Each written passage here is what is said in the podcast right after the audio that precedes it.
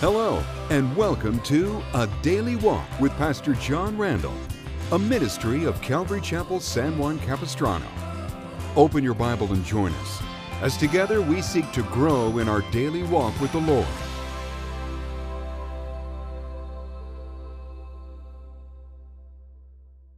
As we come to the ninth chapter of this epistle, it marks for us the second major division within this letter. Romans chapters 9, 10, and 11 deal with the subject of the nation of Israel. At the time when this letter was written, the temple in Jerusalem, it was still standing. The sacrificial system was still in place. The religious rituals were still being practiced.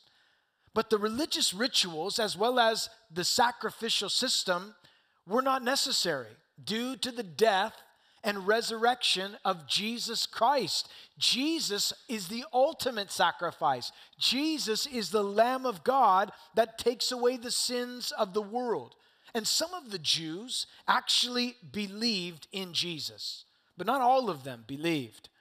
Furthermore, those Jews who did believe, who were saved, were having difficulty with Gentiles getting saved and becoming a part of the body of Christ.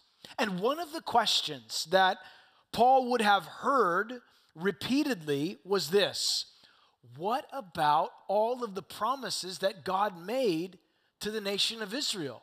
Are all of those promises to be forgotten? Where does the Jewish person stand in relationship to God in this dispensation? Has God cast away his people forever? In order to answer these types of questions, Paul reveals God's plan for Israel. In Romans chapter 9, Paul deals with God's past dealing with Israel in their election. In Romans chapter 10, we observe God's present dealing with Israel in their rejection. And then in chapter 11, we witness God's future dealing with Israel in their restoration. Now, before we launch into these chapters, it is important for me to mention that there are those today who believe in what is called replacement theology, also known as supersessionism. And it essentially teaches that the church has replaced Israel in God's plan. And those who believe this theology believe the Jews are no longer God's chosen people and that God doesn't have specific future plans for the nation of Israel any longer. And among these different views of this relationship between the church and Israel, some say the church has replaced Israel, that's replacement theology, or the church is an expansion of Israel, that's covenant theology. Or there are those that say the church is completely distinct and different from Israel altogether. Replacement theology teaches that the church is the replacement for Israel and that the promises that were made to Israel are now to be fulfilled within the church. Folks, we don't believe here in replacement theology. We do believe that God still has a plan and a purpose for the nation of Israel. That's why these chapters are so vitally important. By the way, when you think about replacement theology, one of the problems is that this type of theology was held by men hundreds of years ago. They've all died. And I say that to say this they did not believe, they could not imagine they couldn't foresee that one day a nation that had been dispersed for over 1900 years would actually come back into the land and be recognized as the sovereign state of Israel. They couldn't see it. Thus, they taught that God must be done with Israel. But God wasn't done with Israel. We're the generation that has actually seen prophecy fulfilled as the nation is come back to the land. They're living there presently. I mean, that God is fulfilling His word. So, listen, if anybody tells you God's done with Israel, just say, read your Bible. That's not true. God still has a plan for them as we see unfold, even at the present time. Also, a great proof for prophecy the nation of Israel. If you don't believe in prophecy, look at the nation of Israel and see what God has foretold that is coming to pass even at the present time. It's exciting. When the Apostle Paul began his ministry, he was called to the Gentiles, but he still had a great desire to reach the Jews. He understood where they were coming from. He struggled with Jesus Christ being the Messiah. The book of Acts bears record to the fact that before he was saved, he actually was persecuting the church. But when he met Jesus, everything changed. And this desire that Paul had to see his own countrymen, his own people get saved was actually it was a burden on his heart. And he mentions it here as chapter 9 begins. We see Paul's pain for his people. It says, I tell you the truth in Christ. I'm not lying. My conscience bears me witness in the Holy Spirit. I have great sorrow and continual grief in my heart. As Paul begins to share about the burden he had for his people to be saved, he prefaces his statements by saying, I'm not lying. I'm telling you the truth. Even the Holy Spirit bears witness. Why, why the preface? Why say that? Because the Jews hated Paul. I mean, every synagogue sermon he preached, they challenged. Every church that he started, they tried to disrupt or divide or destroy. When he was in Jerusalem, they almost beat him to death. And in spite of their harsh and unfair treatment, he still cared deeply for their salvation. So he's saying, listen, you might think that, that I'm against them. I want you to know something. I love them. I'm not lying here. I, the, the Lord is my witness. I care for their salvation. In fact, he said, it's, it's a grief in my heart. There's sorrow. And this word for sorrow means to cause intense pain, anguish, to be tormented. Paul said, I have such grief and sorrow that is continual and unceasing for my people. I want to see them get saved.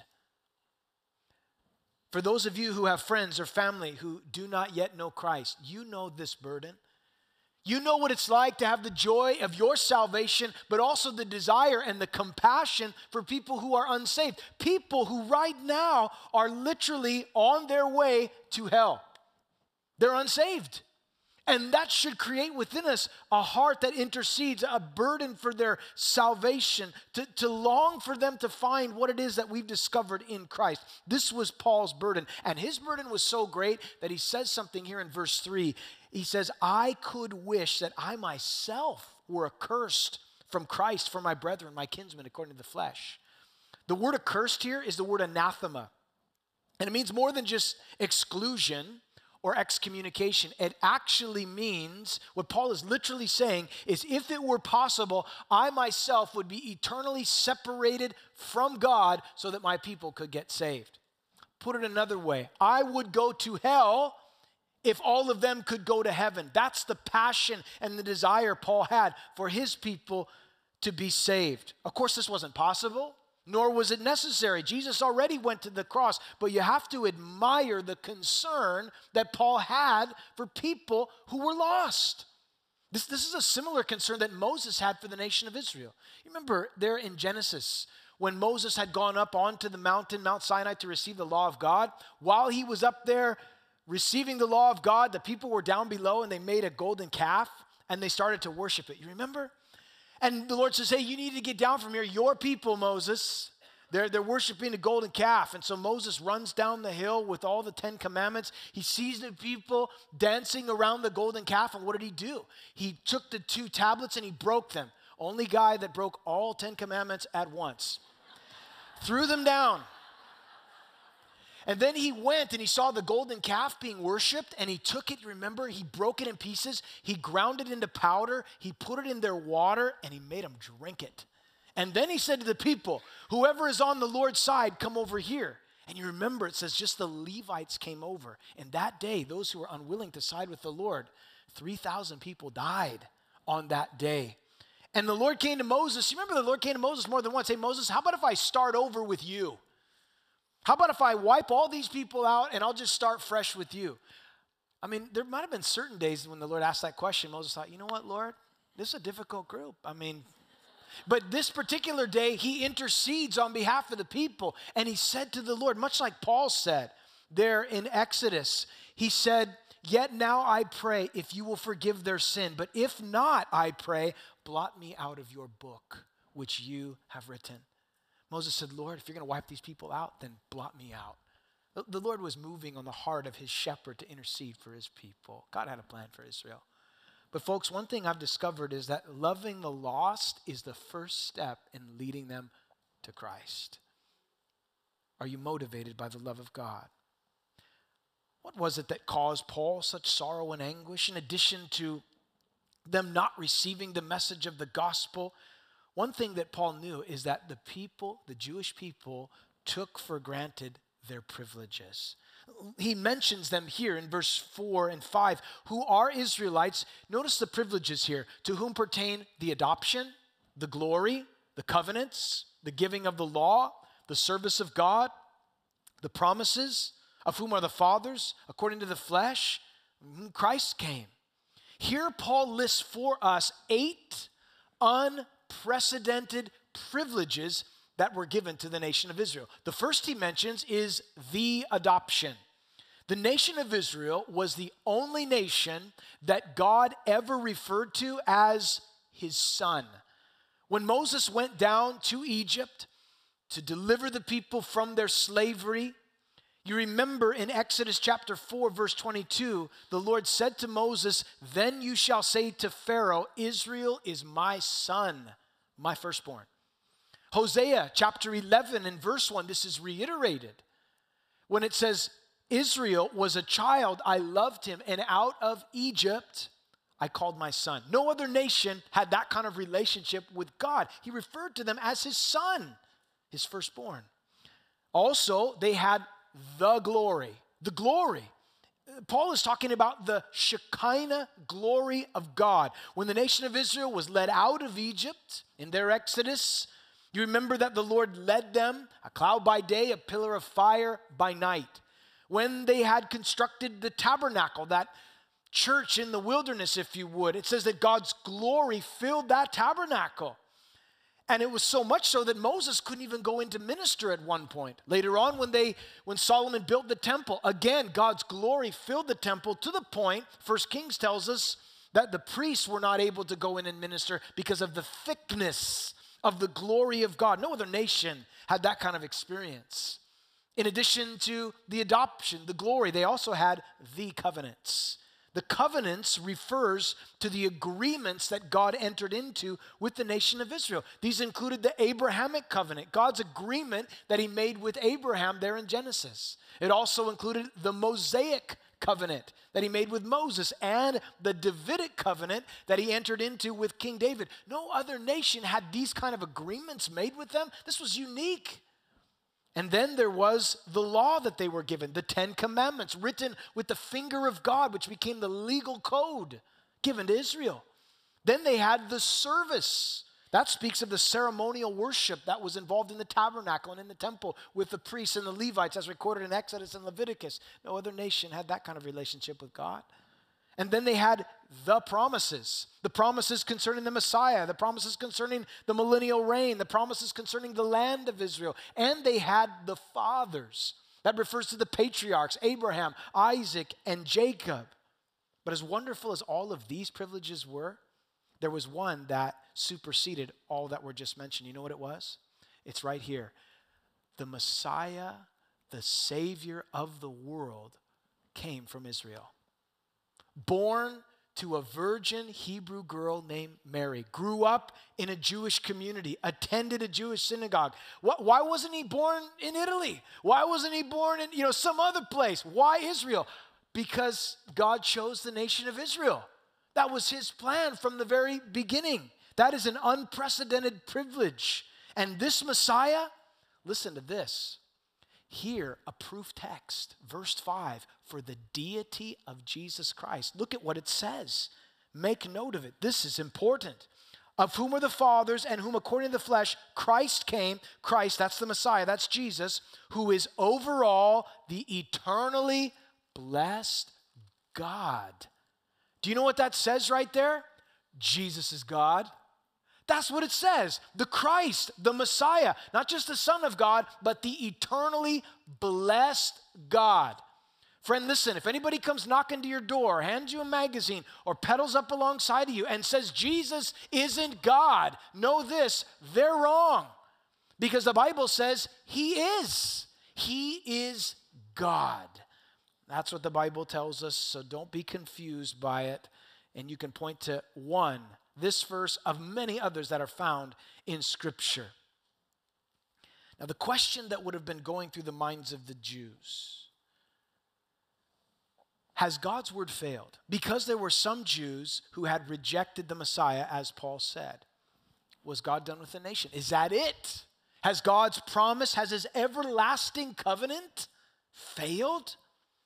And what we're going to find out as we continue in this chapter that even though many had rejected their Messiah, God still had a plan and purpose that he would ultimately fulfill. And to prove this point, Paul looks back to the history of the nation of Israel to give them examples. Look at verse 6.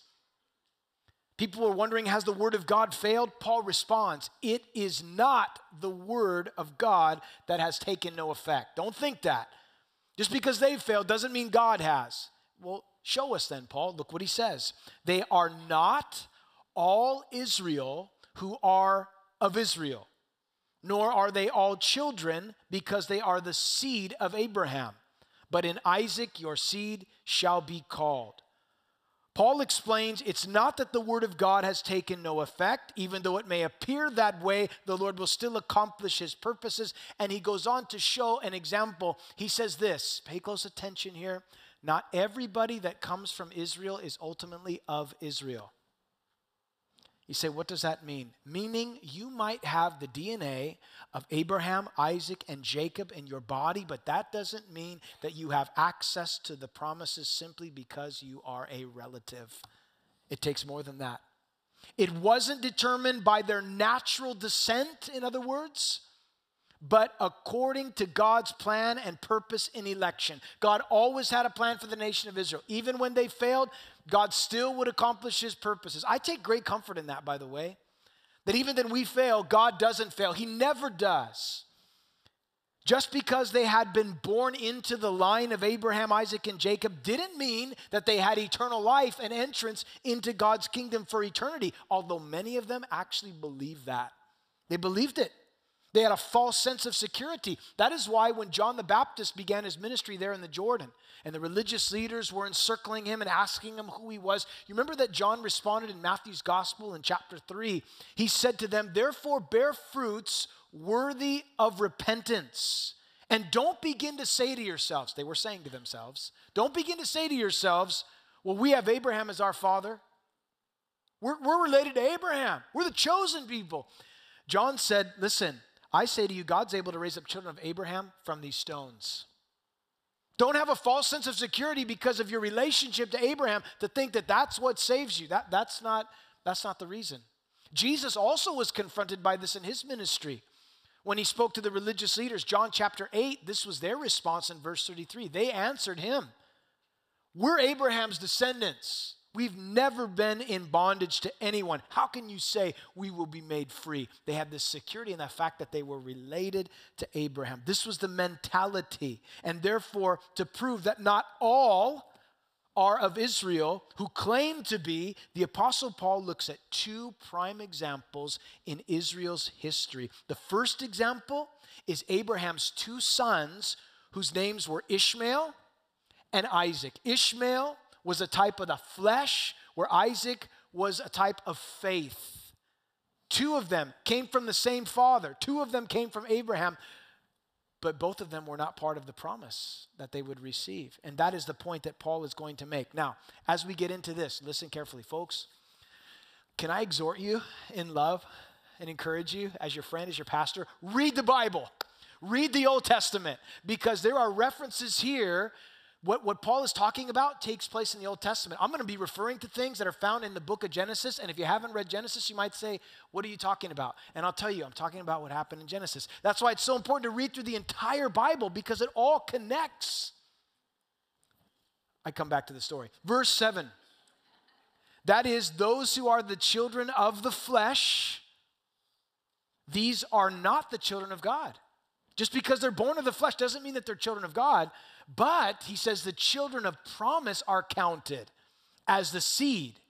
For this word, this is the word, at this time I will come and Sarah will have a son. All right, let me give you a little history lesson here from the book of Genesis.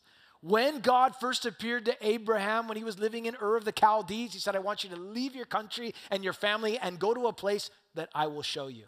And the Bible says, obediently, by faith, he went out not knowing where he was going. And the Lord led him into the land.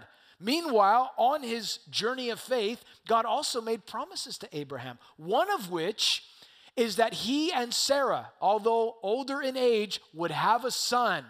And from that son, Isaac, from this child that would be born to them by faith, they had to believe it, would come more descendants than Abraham could number. So his descendants were promised him as well as the land was promised him. It was an everlasting covenant that God made. And so Abraham believed it. God says, I account it to you as righteousness. You believe what I said. Well, he continues on his journey. He has many more birthdays. He's getting older. He's getting older. Sarah's definitely getting older and still no child. And so Sarah comes up with an idea. You know what, Abraham? I think we can, I think we should help God out. How about you have a relationship with Hagar? Remember that girl we picked up in Egypt? You can have a relationship with her and we'll have a child by proxy. She'll give birth. I won't have to go through the pain and then we'll raise the child ourselves. How about that? And God's promise will be fulfilled. Abraham was like, all right. So he has a relationship with Hagar and out pops Ishmael, a type of the flesh, what they could produce. Look what, look what we have here. But God didn't recognize the work of the flesh. Oh, he came from Abraham, yes, but he wasn't the one of the, the son of the promise, you see. And so later on, what happens, eh, the Lord says, Hey, comes to Abraham again. Hey, Abraham, by the way, remember that promise I made to you about Sarah? Still gonna happen. Like, Lord, she's in her 90s. Like, are you kidding me? Yes, it's gonna happen. It's gonna be by faith. Sarah's laughing about it. She thinks that's hilarious. Really? now? Now we're going to have a child? I mean, this is this just seems unthinkable. But God said next time this year. And so, sure enough, she had a child. His name was Isaac. His name means laughter. I love it. You can see why. Everybody's going to laugh when they hear, she said, that, that I gave Abraham a child in my 90s. Amazing. But then, when it was time to wean the child, Isaac, Ishmael, now a teenager, began to laugh and despise the son of the promise. And so Abraham had to separate himself from Ishmael. And from Ishmael would come the descendants who would be even uh, against Israel at the present time, there in the Middle East. But they were divided one from another. Both were descendants of Abraham, is the point, but only one of them was the son of promise. Why is that? Because that's God's decision. That was God's purpose and plan from the very beginning. In the same way, just because they were descendants of Abraham, like Ishmael, it's not of the flesh, it had to be of faith. We see through this example that God's purpose was still fulfilled, even though Abraham and Sarah had tried to interfere. Folks, I want you to understand something today as it relates to this. Christianity is the same way, it is not by natural descent. No one, I always am worried when I ask someone, hey, when did you become a Christian? You know what their response is? I was born a Christian. No, you weren't. You can't. There's no child that comes out of his mother's womb and says, I confess Jesus Christ as my Lord and Savior. I repent of my sin that I've been born with. No one does that, ever. You have to be reborn, born of the Spirit, born again, Jesus said. You have a physical birth, but you have to have a rebirth, Jesus said, a spiritual birth. You're not born a Christian. You're not a Christian because you attend this church. You're not a Christian because your mom's a Christian. You're not a Christian because your dad's a Christian or you grew up in a Christian home. Your faith has to be your own. God doesn't have grandchildren, He just has children. You got to be reborn into this family. God, it says, according to his election. Folks, can I just say this? When we talk about the sovereignty of God and we talk about his election and his foreknowledge, let me just tell you this there comes a point when our minds short circuit. We want to bring something to a logical conclusion, which we cannot logically conclude. Some people have a real hard time with that. But it's as if when you come into Romans chapter 9, it's like you're, imagine this, it's like stepping into the pool. You start out in the shallow end. You're like, oh, this is fine.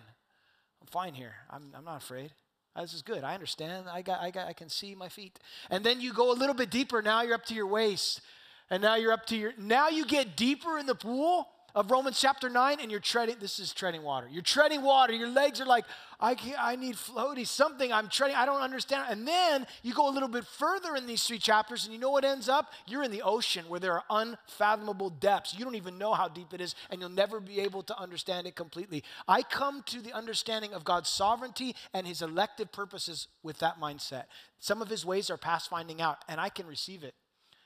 The danger is some people take the sovereignty of God and they isolate it from all of his other attributes his grace, his mercy, his love, his, his holiness, his righteousness, his justice. They isolate it, and the God that they create is not the God of the Bible. And so it's very important as we approach this very humbly. And Paul points to this example and this history and God's election and God's purpose and God's plan.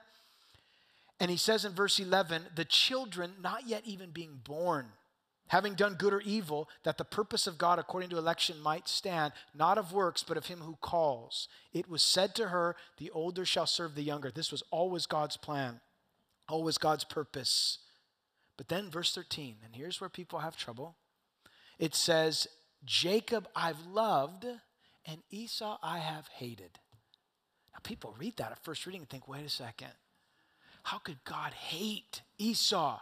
That's so arbitrary. How could he do that? That can't, that can't be right. I thought God is love.